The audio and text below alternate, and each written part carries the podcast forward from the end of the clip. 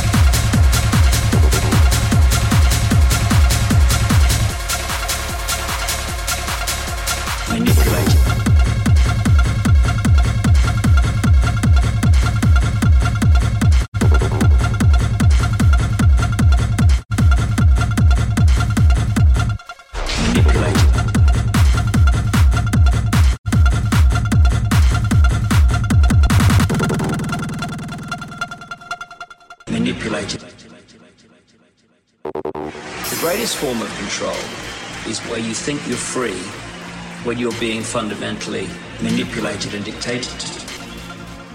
One form of dictatorship is being in a prison cell and you can see the bars and touch it. The other one is sitting in a prison cell but you can't see the bar, you think you're free. What the human race is suffering from is mass hypnosis.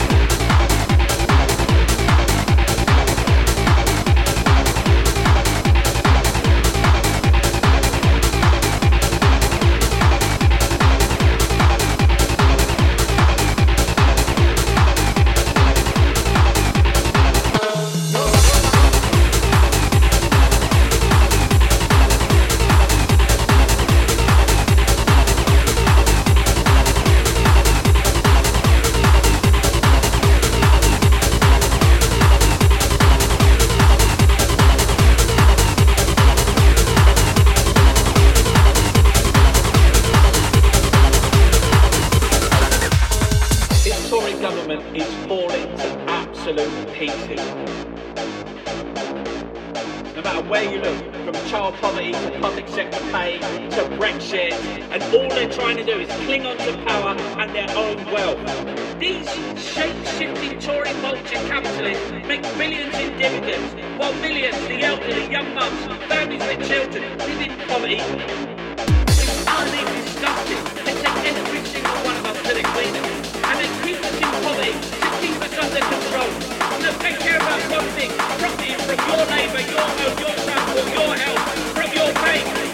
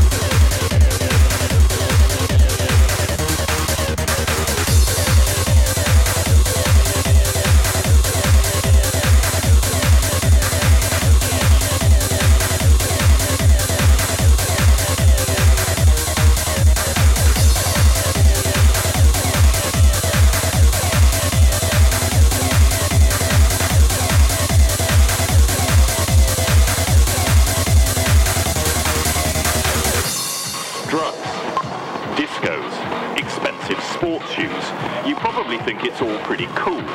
Hey, don't sweat. We all need to let off some steam. But let's talk about something you might not be hip to. A crazy new notion that means we can all do what we want all the time. Every man or woman doing whatever he wants, whenever he wants, and making a whole lot of this.